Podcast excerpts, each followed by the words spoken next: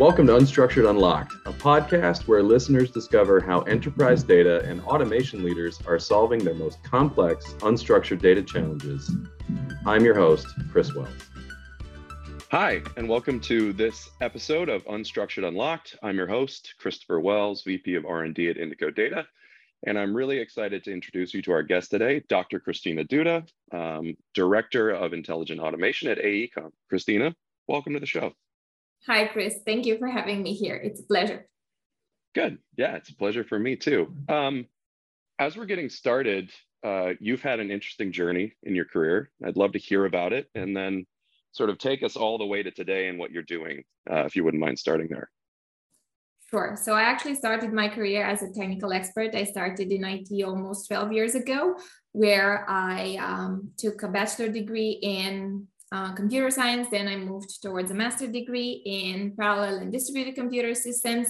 And then I actually um, pursued one of my passions, which was research. And I actually did a PhD, and this was focused also on computer science.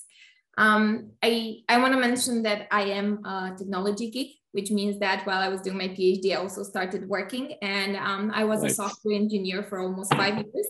And I engaged with different tools. Um, and afterwards, um, I thought it was the moment to do a career shift. And that's when I heard for the first time about RPA.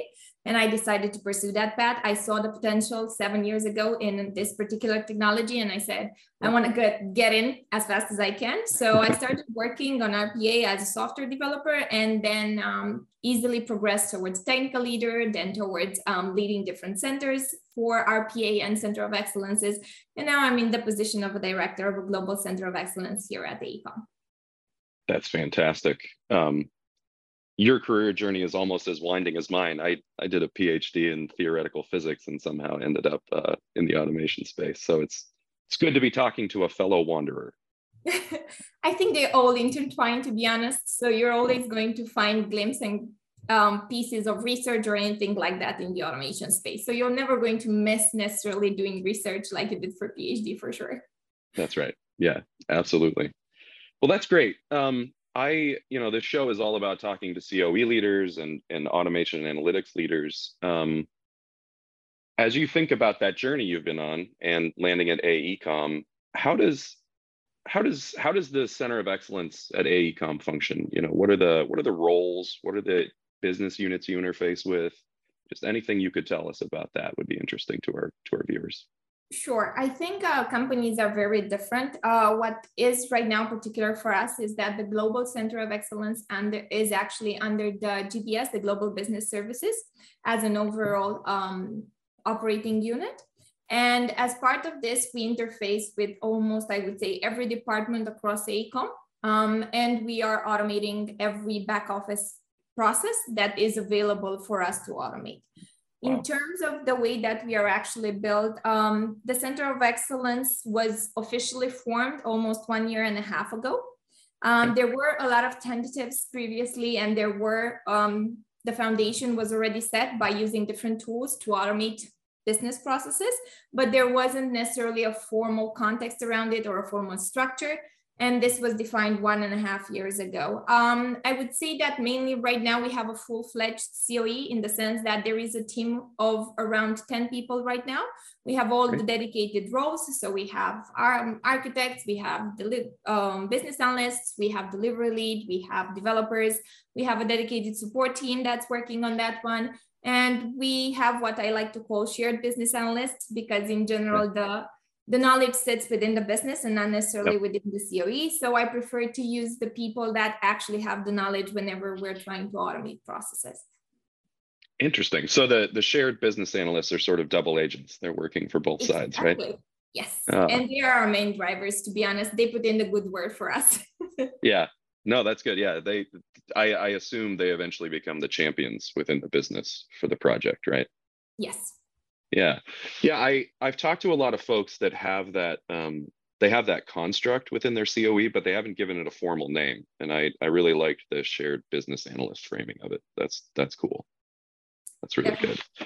I think it's about empowering people to see an opportunity for them to grow in the automation space because everybody is afraid from a business perspective about automation and how it can actually impact their daily jobs.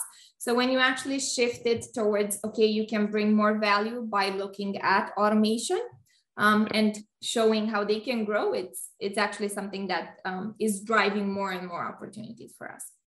Yeah, that's excellent.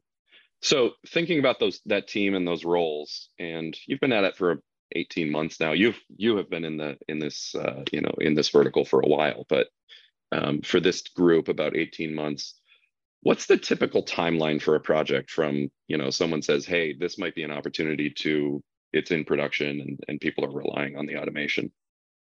I think it the answer it, it depends correct? It depends a lot on um, what department are we talking about because each department can, comes with their own regulations, compliance, and procedures.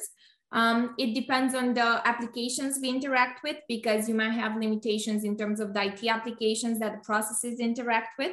So you also yep. need to consider that. And it also depends on, let's say, the priority at um, strategic business levels? Is that something that's going to produce an impact overall on you as a person, um, a group of people, or the entire department? So we, we usually consider this whenever we're starting, let's say, on the path of, let's say, um, doing an assessment and prioritizing an opportunity. And then it goes into the space okay let's say we reached a particular assessment. The process is feasible for automation and it has a specific complexity. We define three complexities. We have a small complexity which is simple for us. We have medium complexity we have medium towards high and we have high complexity. Okay. so we try to put this in place and we're um, actually i think I'm not sure how many COEs are doing that, but we are actually following an agile methodology. Okay. Which means that we're trying to show incremental value to the business. We realize that it's extremely important to show how the robot works progressively for them to actually gain more knowledge and to be able yeah. to interact with it in the end instead of actually waiting towards the end and say, hey, this is the robot, test it out and see how it works. So for us, it works and we see a lot of reduction in the way we're delivering the robots if we do this type of um, agile methodology whenever we're delivering. So to come back to your question, because I took a, a detour yeah, no, that's good. while answering that, I think it um, it may start from a simple process that gets delivered in overall from the moment you assess the opportunity to the moment you actually put it into production um, one month for simple ones. Okay. Then it goes between, let's say, uh, one month and eight weeks um, so two months whenever we're talking about medium ones and medium towards high. And then we're talking about probably three months whenever we're talking about very complex automations that include, let's say, more than 10 applications that they interact with, or we're talking about cross-department applications and cross-department users that we actually need to engage to get the requirements and be able to deliver, uh, yep. to deliver that particular automation. So it comes down to that, to be honest. Um, and that's what we have currently in place. Amazing. I love the detail. Uh, to your previous comment, lots of COEs talking about talk about being agile, but they're really just waterfall in agile clothes. Um, that's been that's been my experience. It's it's hard to break those habits, especially a lot of COE leads. You know, they don't have the software background that you have, right? And so you've actually like done agile right? And you know what it looks like and doesn't. So that that's a big deal. Um, and it doesn't surprise me that you know given those timelines that you're moving so quickly because you are you are taking agile seriously. Um, we are. and uh, again i think it's a methodology that people should embrace as we go down the path of automation. Um, because it streamlines not only the delivery, but it streamlines the way that the team is working as well. It's very helpful to put structure around the team, the tasks, and everything that's being delivered. You have a clear vision of what has been done, what still is pending, and everybody can have a visibility on how the COE is working. So it's a yeah. very easy way to to have um, a measurement of the way you're actually doing delivery. Yeah, absolutely. Um, Good. So let's talk a little bit about um, the interaction between complexity and payoff, right? So, you know, there must be some efficient frontier where something becomes so complex that it's not worth what it could pay off, the impact to the business. And there must be, you know, some really easy to automate things that just don't have enough payoff to be worth doing. So how do you how do you think about the interaction between those two vertices? It comes down to the idea of how you have it set up in your COE. To give a particular example, um, right now we are looking at um, overall business objectives. We try to align whatever we're trying to automate with the overall business objectives to see if they make sense or if they don't make sense. Whenever we're talking about quick wins, because we have quick wins, right? Like, I don't know, a person wants to automate the emails they send out on a daily basis, or maybe ah, even yeah. something more simplistic those types of opportunities, we do encourage people to come to us and expose them to us and tell us about them but we're keeping them from what we call citizen developers. So we like people to actually be able to work on real use cases, and that's where we give them the pool of opportunities. These are simple um, examples, real life examples that we use within the company. So they get the sense of how to actually develop and build automations using those small um, complexity use cases. And for the rest, we actually prioritize them together with the leadership. We go through a steerco whenever we validate, let's say, the opportunities that may have a bigger ROI, align them with the strategic objectives, what we are trying to achieve um, this year, in the next two years, in the next three years to see exactly where this fits. And then we start um, delivering those opportunities. So mainly this is what we do when it comes to what is the, I would say, the benefit that we get from automations. Okay. That's interesting. So the quick wins, they're quick wins because they don't affect a lot of different folks and therefore let the folks that they affect take care of them, I guess is sort of what you're saying, right? Yes. Fascinating. And then the stuff that has a major impact and therefore therefore will need ongoing maintenance and governance that that goes into the full you know the machinery and, and all of that's taken care of right yes yeah that's a good breakdown. I i um i haven't talked to a lot of coe leads that think that way. It's usually everything's under control or it's the total wild west and nothing's under control. Uh, and i like i like the breakdown uh, that you've got going on. That's cool.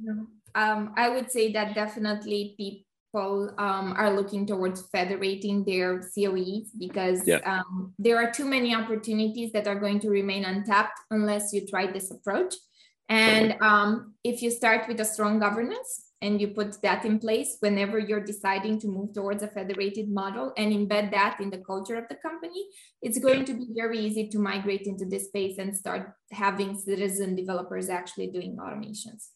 Yeah, no, that's that's great. That's a great way to say it. Embedding it in your culture. Um, okay, so let's zoom out a little bit and talk about uh, COEs more broadly for automation and analytics. Um, from what you've described, I would sort of place what you're doing all the way on the the far end of maturity in terms of how COEs think about things and process and all of that. Um, I noticed that you were at Intelligent Automation Week about a month ago, and so I'm I'm wondering what you're seeing lately in terms of how you think about maturity, how other companies are thinking about maturity, and like if you're you know three standard deviations away from the mean in terms of maturity where would you put the rest of the you know the rest of this vertical? If we were to refer let's say to purely automation maturity? Yeah. Okay. If we are referring to automation maturity i think um, there has been a great evolution since the last two years to be honest everybody is growing towards that space where governance procedures, um, delivery methodologies are in place and they have a clear vision on what they want to achieve throughout, let's say, one year, two years, three years um, terms. And that's very important. One thing that is very important, and I realized it's happening more and more, is the idea of diversity.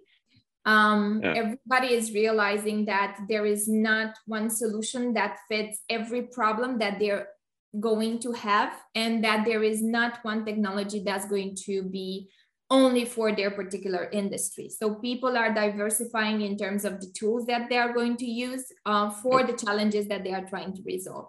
So while let's say five years back, we had three main RPA vendors and everybody was using them.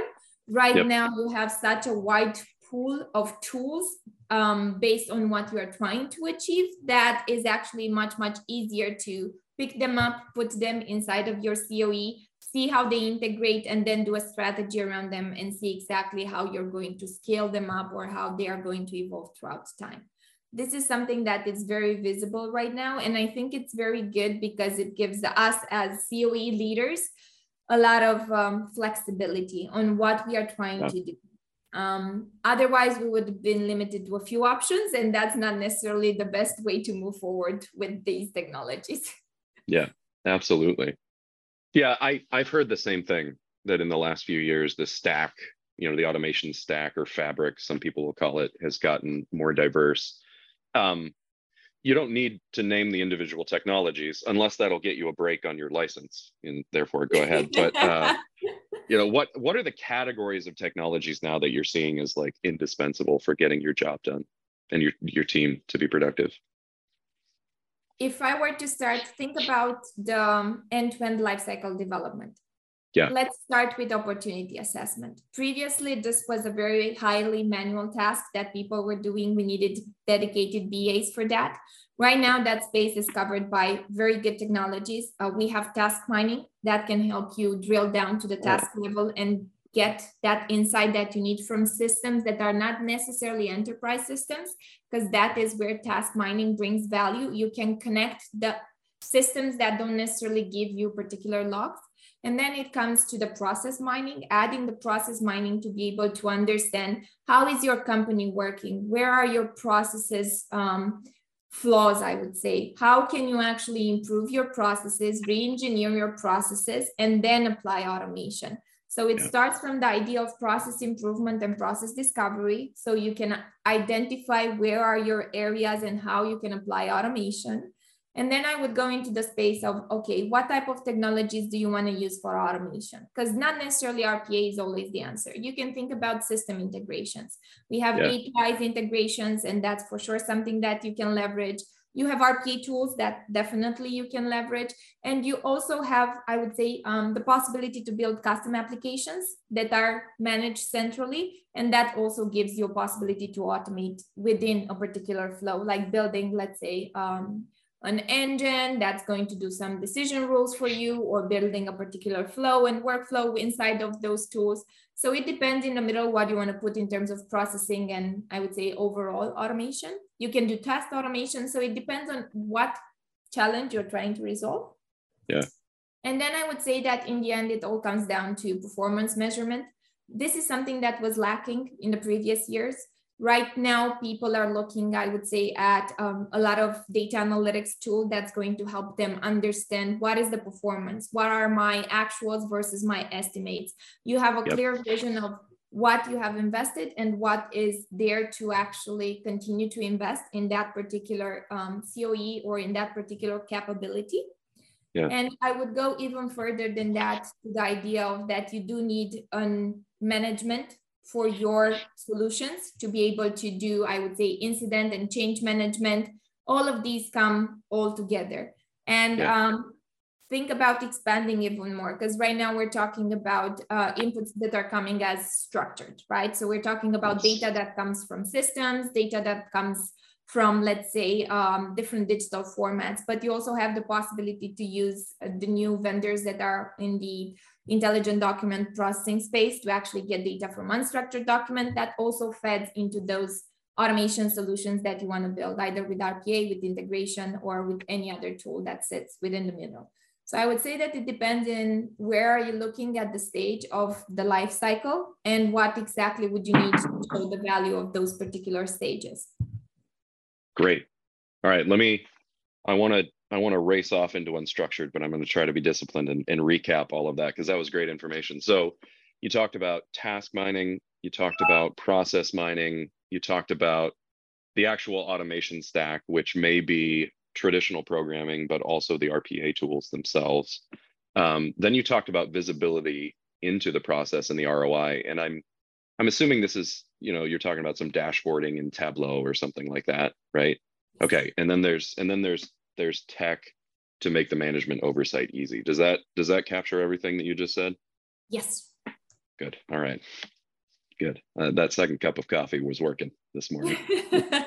um, no, that's that's an excellent overview, and I I think um, one of the things that you're highlighting one of our marketing folks was asking me like, why is now the time to get into unstructured data? And I think there, are, for me, there are two answers. One's the pessimistic answer, like there's a lot of risk in the world, just period. And unstructured data, because you can't easily see into it like you could a database, potentially warehouses a lot of risk. Um, but then there's the optimistic answer, which is the tools have just in the last couple of years gotten really good. And I think the more mature COEs, like the one that you're that you're running and driving, um, have realized that. And so, uh, to switch gears with that optimistic idea in mind, how, what is unstructured data to you? Where does it come from? What does it do? And what's hard about it? I would say that right now I'm considering unstructured data, everything that comes, I would say, as not organized, right? Everything that doesn't have a predefined schema or yeah. model, it's something that I would call as unstructured. And I would say that is the data that cannot be, um, I like to call it unlabeled, untabbed, um, unfindable and untapped, right? Because it's the yeah. data that sits everywhere, but you don't have an organization, um, you don't have it organized or you don't have it secure in any way. So it's yeah. the data that sits out there, but can actually bring a lot of value. Yeah. Yeah, I like that. I uh, my my usual definition is anything that doesn't fit easily in a spreadsheet. Uh, and I, That's I think I think our two definitions are pretty well I would aligned. expand it to a database, not necessarily a yeah. spreadsheet, because it holds yeah. more. That's right. Yeah, absolutely. Uh, although people do abuse Excel, don't they? Um, I know. anyway, that's enough of that. So unstructured uh, doesn't have a predefined schema. I like untapped, right? It's bytes on a disk somewhere, and you don't know what's in there. Um, so practically speaking, that ends up being documents of various types, Excel, for example, PowerPoint, PDF, images, video, audio, and then, you know, any sort of mutant hybrids of all of those things. So think about social media right now because it's yeah. expanding more and more. Social media posts, web page content that you can actually use and think about the marketing and the sales team that can actually benefit from those. Think about like uh, whenever we have meetings right now, we're doing transcripts, right? Every yeah. transcript that sits in those meetings and you can gain insights from. So everything that is around that space, even if you're thinking about, I would say, um, articles that sit across different subjects and you would need to get get that information on a specific subject. Yeah. Yeah, absolutely. I, yeah, social media is a great one, generating terabytes of uh, yeah. maybe mostly mostly silly data every day, but still it's unstructured. Um, so you talked, we talked a little bit about what it is. Um, why has it taken so long for technologies to become useful in this space? And uh, another way to ask that question is what's hard about unstructured data? I would say it's hard to organize it. That's the main challenge. Organizing the data and actually tracking the data, it's very difficult. And that's why mainly people are considering that information as either useless or very bad quality. And sometimes they even consider it a liability because if you have missing yeah. information and not connecting dots, you're reaching the space of, I would say, um, risks in the security and privacy space. So it's very difficult because companies need to, I would say, ask themselves three questions. How do you store that data? Because we're talking about yep. extremely large volumes of unstructured data. How do you integrate it? Because you need to put it into your enterprise systems. What do you do with it after you actually get the data? So you need to see how you can actually fit it into your systems. And last but not least, how do you secure it? Because right now it's yep. not secure. How do yep. you put measurements around it? Yeah. Yeah, great. I mean, you're basically naming all of the things that are not true about uh, structured structured data, right? Like you you still have to secure a database, but that's a lot easier than securing a blob store full of various. I mean, it could be anything in there, right? So it's a really different problem. Um, tying this back to the COE, um, what kinds of tools are you using in the unstructured space? You talked about the categories. Where where does unstructured and where does unstructured tooling fit in that stack? I would say that it comes at the um, for us it's just another tool within our technology stack, and yep. we do use them. Um, it depends on the use case itself. So, for instance, we're using a combination. We're using um, OCR for semi-structured documents if we were to need that, but it's not something that we actually promote because it's already past that moment within the technology space. Um, we use out of the box IDP tools to yep. be able to get value from the unstructured documents. But we also use separately, for instance, NLP and machine learning whenever we need to customize or tweak based on the use cases that we have. Interesting. Okay. So you're talking about the full spectrum of structure from like I assume some of that out of the box stuff works on like form style documents, right? Like very structured. Finance, I would say so. Most yeah. of the tools are very well defined in the finance spectrum and yep. on finance documents. Okay, right on. And then you've got generic OCR, which is good for sort of key value style things that exist in the document. And then in terms of uh, the custom machine learning models, do you have a platform? Are you building your own stuff? Hugging Face? Like how how have you approached it? Given your background, I could imagine it being just about anything. I would say that um, we do have and we build some models internally because they fit only AECOM needs and we use Python to build those models. Yeah. It's not necessarily the best approach when you try to scale something very fast. So I would suggest that if there's something that's out there on the market, try to use that first and then go for a customized approach. For us for one of the particular use cases we we weren't able to find exactly what we wanted and that's why we started building that. But i would encourage to actually use the ones that exist on the market. And i usually say this because people have dedicated research and resources to building these kind of tools. So for me yeah. to actually start from scratch it's a new total cost of ownership to build that. Yeah. it's about finding the right skills um, and the right resources to be able to do that particular algorithm so it's better to go for an out of the box approach if it's possible. And if not, try to customize your own. Yeah. Oh, that's that's fantastic advice. I uh I try not to use this podcast as a sales pitch for Indico, but and it's not sexy, but one of the most valuable things about these platforms that you're talking about is they handle all that operational stuff if they're good. Um, anybody can build a machine learning model nowadays. Like you can you can watch youtube videos that tell you exactly what to click and what code to type but managing them out in the wild in the enterprise is a big job. And so make sure yeah make sure you're talking to your vendors about how they solve that problem for you. It's really important. I would agree. Great advice. Um, all right. So you talked about some success with unstructured. It, it sounded like um, the finance space is where there's a lot of that's sort of the hotspot right now um, where have you seen, and it doesn't necessarily have to be you or what's going on at AECOM, but where have you seen COE struggle with unstructured? Like what, what are the hard use cases out there? If I were to maybe pinpoint from my previous experience a few use yeah. cases where I saw a lot of struggles, um, I would start with data anonymization this ah. is extremely important. And when um, the new regulations related to GDPR kicked in for Europe, especially, that is when everybody was looking to how they can actually anonymize all their data across all of the documents and think about contracts, think about any lease um, agreements, anything that include PII data. And that's something that you need to quickly solve um, on actual data and historical data because everything needed to be cleaned up and I would say scrambled and removed from, from those um, documents. So that was one area where I saw people were struggling. And um, it's something very important that is considered nowadays whenever we're talking about data. One other space I would say that people are struggling when it comes down to understanding um, the potential of unstructured data from large agreements like contracts. How do you actually leverage yep. contracts to gain insights and how can you build and streamline your contract reviews process, for instance?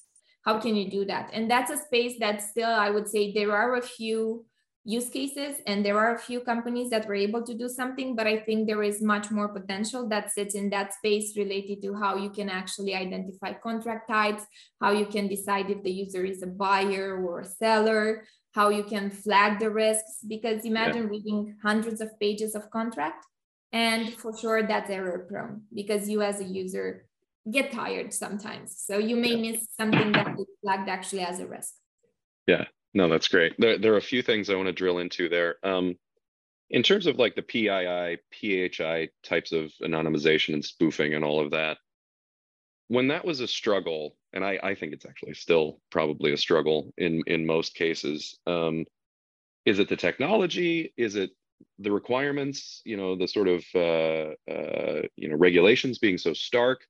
It, all of it. What what makes that what makes that hard in your mind? I would say it's both because first yeah. of all, you have a large volume of data that you need to cleanse instantly, which is extremely hard for you as a company to yeah. do and you had specific timelines and deadlines to perform those tasks. And the second part was related to okay, um, technology at that moment, not all of them were able to find PII data.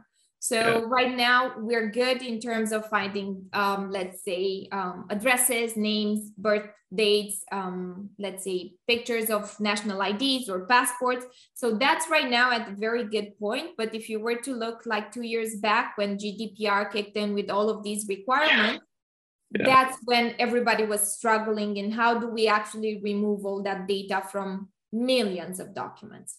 Yeah.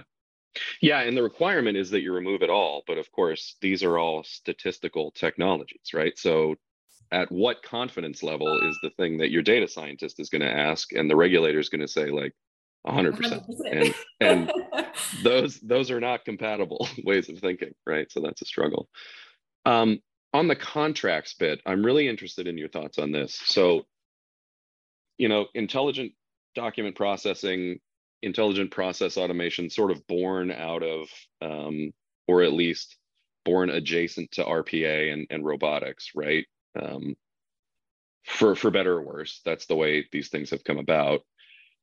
Rpa is very much about we've got something it's a very clear process most of the time and we can sort of straight through process things. If we if we have the right scope and we have the right tools and we document well then we can straight through process and i've seen a lot of folks talk about that with documents that that that's the ultimate goal is straight through process and i've also seen others talking about the goal is return on investment and reduce time on task and do the simple things for the human.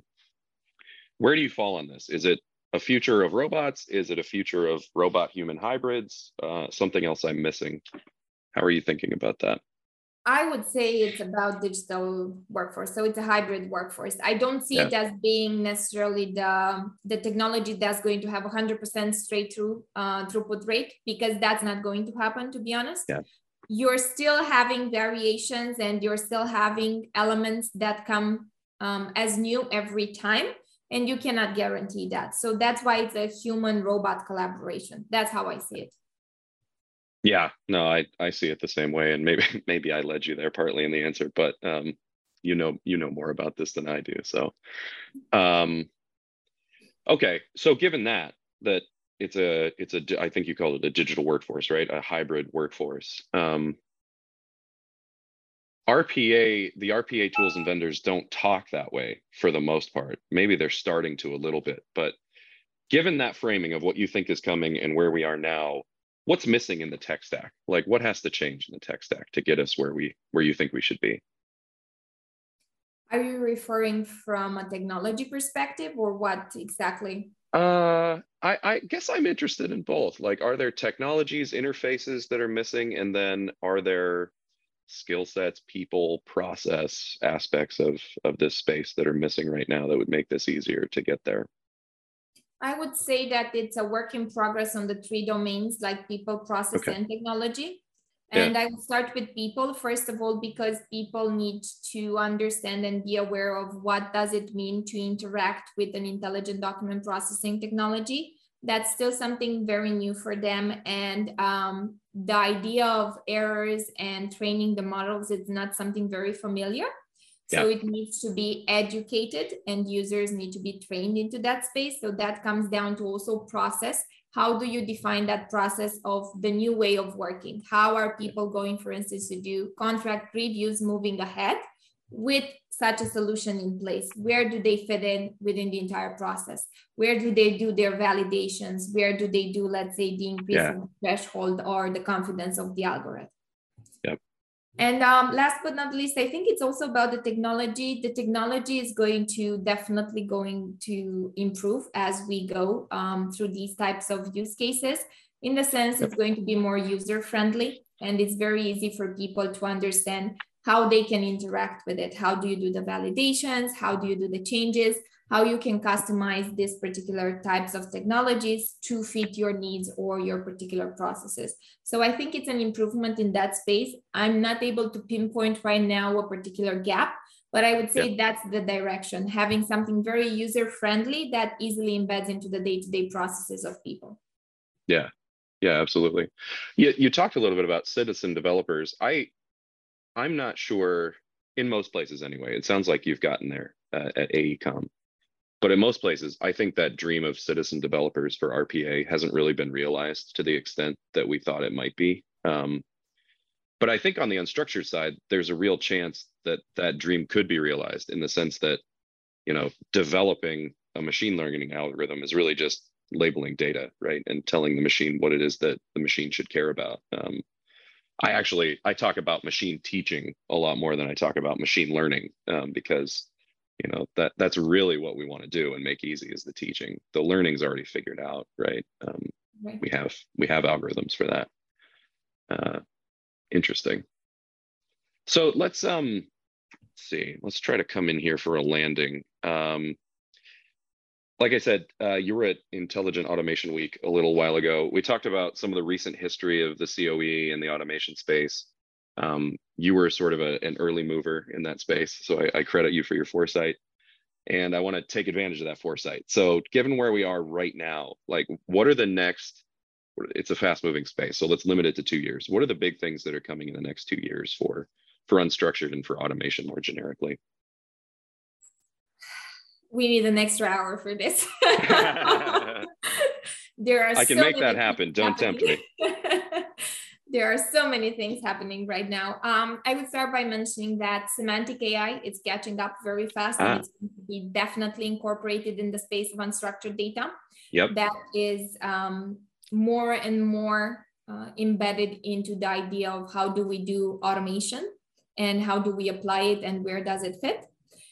I would then refer to the idea that unstructured documents and unstructured data also fits in in the space of process mining and task mining because you still tap, yeah. I would say, unstructured data. It's like you're getting into emails, into documents, and to, into those spaces. So it's still around there. And that's where um, a big focus is going to be on process mining and how process mining is what people like to call right now as a buzz the digital twin is going to be part of the digital uh, twin and how do yeah. you use process mining within the digital twin strategy?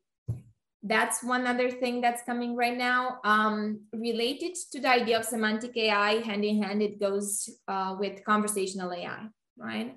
Yeah. how do you take the data from everything that's happening right now with ivr with chatbots with every interaction that we've completely migrated from human agents towards the technology? And how do you actually um, gain insights from that data and I'm trying to think that overall, if there's something right now at automation level that is growing more and more, I would say that the main focus is shifting almost everything towards AI and having decision based, um, AI data driven um, decisions and this particular space. So I would say that it's a very high um, visibility right now on all of the tools that have AI embedded in them. Yeah. Okay. Now I people like to sprinkle AI into things to make it, you know, it's almost like adding MSG to a dish, right? And it makes the flavor better. Depends on um, what AI. exactly. Yeah. So what are in terms of automation specifically, what are you most hopeful about with AI being added in? Is it is it the, you know, sort of Bayesian algorithms helping bots to make better decisions, or is or is there something else that you're excited about? I would say that right now I'm envisioning what people like to call digital workers, like building completely yeah. rules and functions um, that would be able to work together with a people, a person that has the same role and function. So, for instance, if I'm an account payable, I want to have a digital worker that is an account payable next to me that's able to do the same type of roles and responsibilities that I do. Yeah, and and back to your point about conversational AI, you know you can get them on teams or slack right when you need to interact with them. Um, yeah i, I think there's a real sharing as well even if it's a technology yeah. or not you still have you still have to have it there. Yeah especially if you have the you know the semantic technologies underneath underneath of it right and um, it can make those connections for you. Interesting. Now that again on topics speaking of topics that could take another hour meta just released their giant chatbot right uh, about two months ago. And one of the things that i found most interesting about that release was the the level to which they disclaimed it. Like basically this thing's probably biased. We don't trust it. You definitely shouldn't trust it. Like user beware. Um, how do we and that that raises the larger point that um, robotics is nice because we can pinpoint like this is why it's doing this is why it did what it did um, how do we get how do we continue to get the enterprise comfortable with ai and machine learning solutions which you know they don't have that characteristic generally speaking this is an ongoing i think uh, challenge that everybody is facing how are yeah. we looking at ai from that perspective um, i don't know if there's a particular solution right now for that yeah.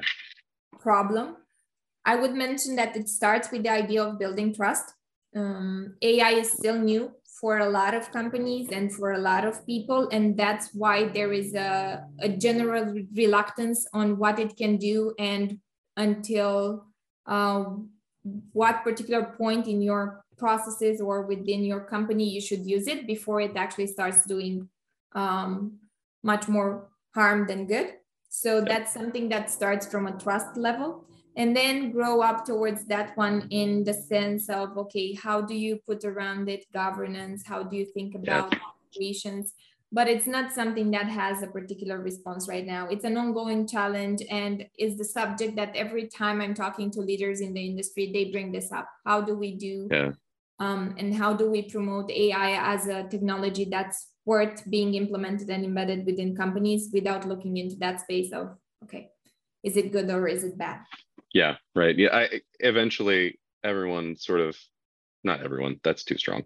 A lot of people eventually just punt and say, is it accurate enough? And of course, that, you know, accuracy doesn't really tell you everything you need to know, uh, but it's an easier question to answer. Um, the point about trust is really important. I think part of the reason it's hard to trust the AI is often, and I've seen this in my work consulting for folks on, you know, getting an ML solution up and running as part of your um, automation stack part of the reason it's hard to trust the AI is because we don't have a really good understanding of what the humans are doing, right? And so I've I've been in situations where you know you have each person label 50 documents that's a part of their normal flow, right? They're doing data entry in these documents, and you know the model should be great with 300 labeled documents, but it's terrible. And it turns out it's terrible because everyone labeled the documents differently. So in fact, what you thought was one process was actually six different processes and a latent variable, which is who got what email at what time, and then and therefore processed it processed it differently.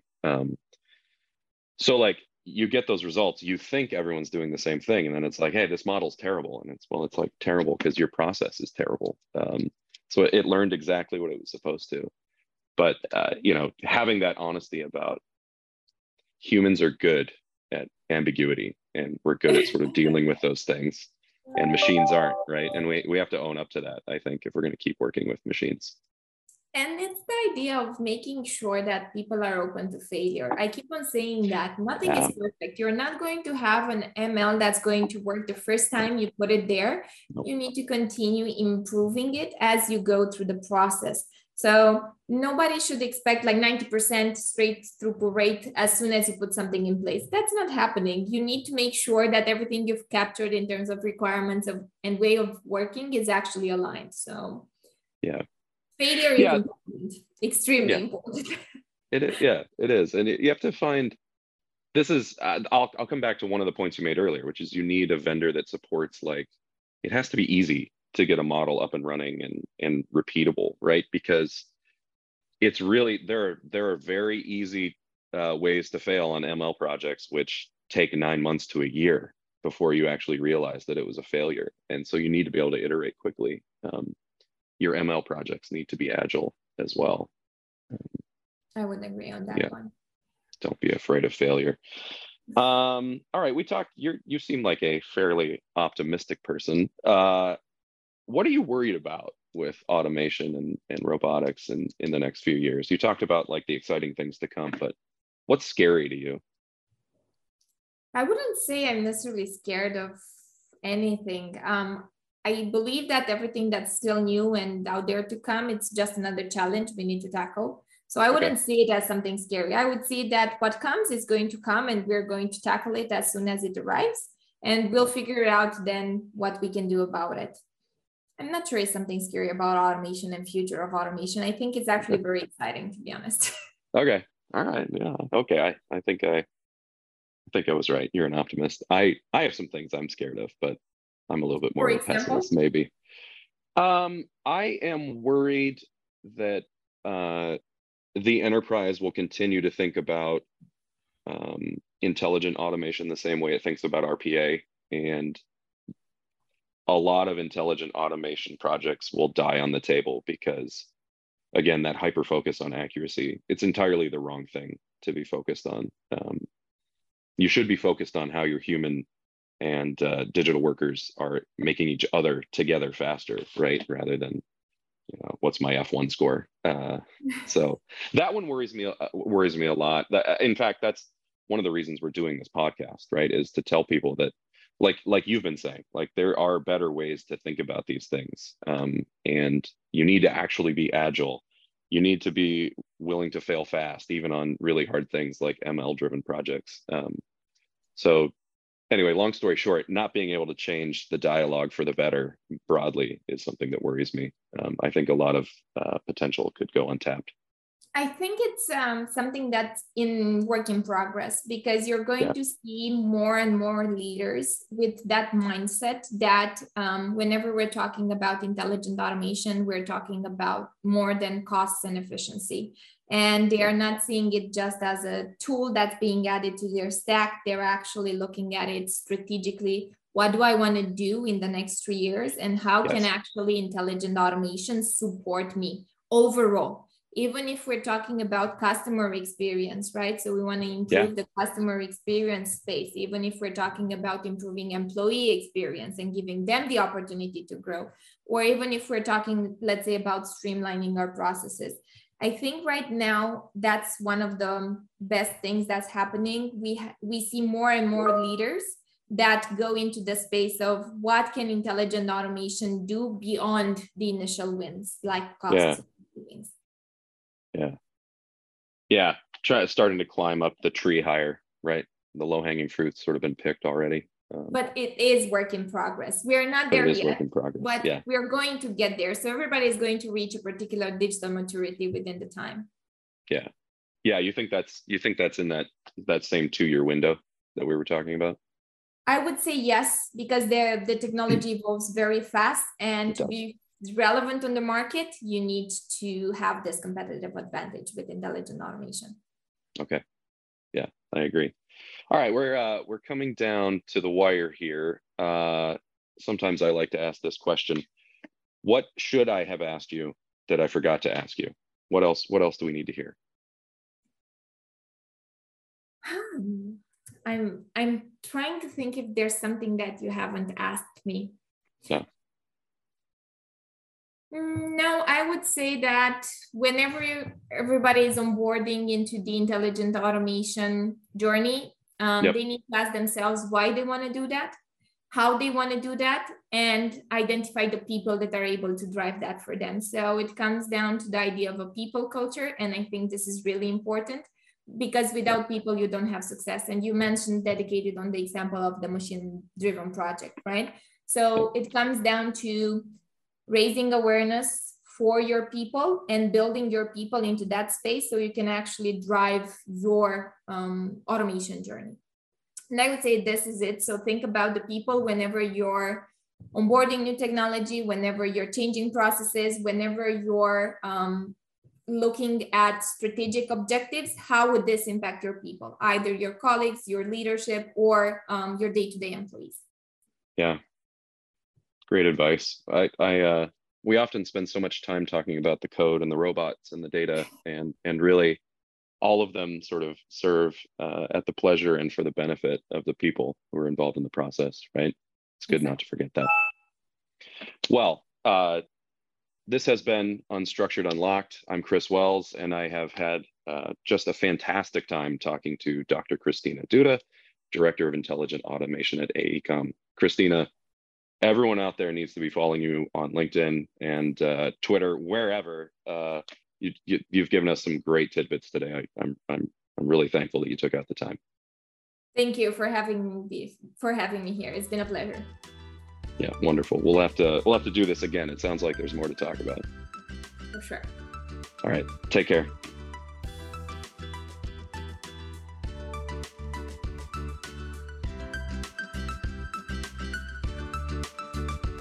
Thanks for joining us for this episode of Unstructured Unlocked. You can find all of our episodes wherever you listen to podcasts today Spotify, Apple, everywhere. Be sure to follow at Indico Data on Twitter and YouTube. Have a good day, Automated.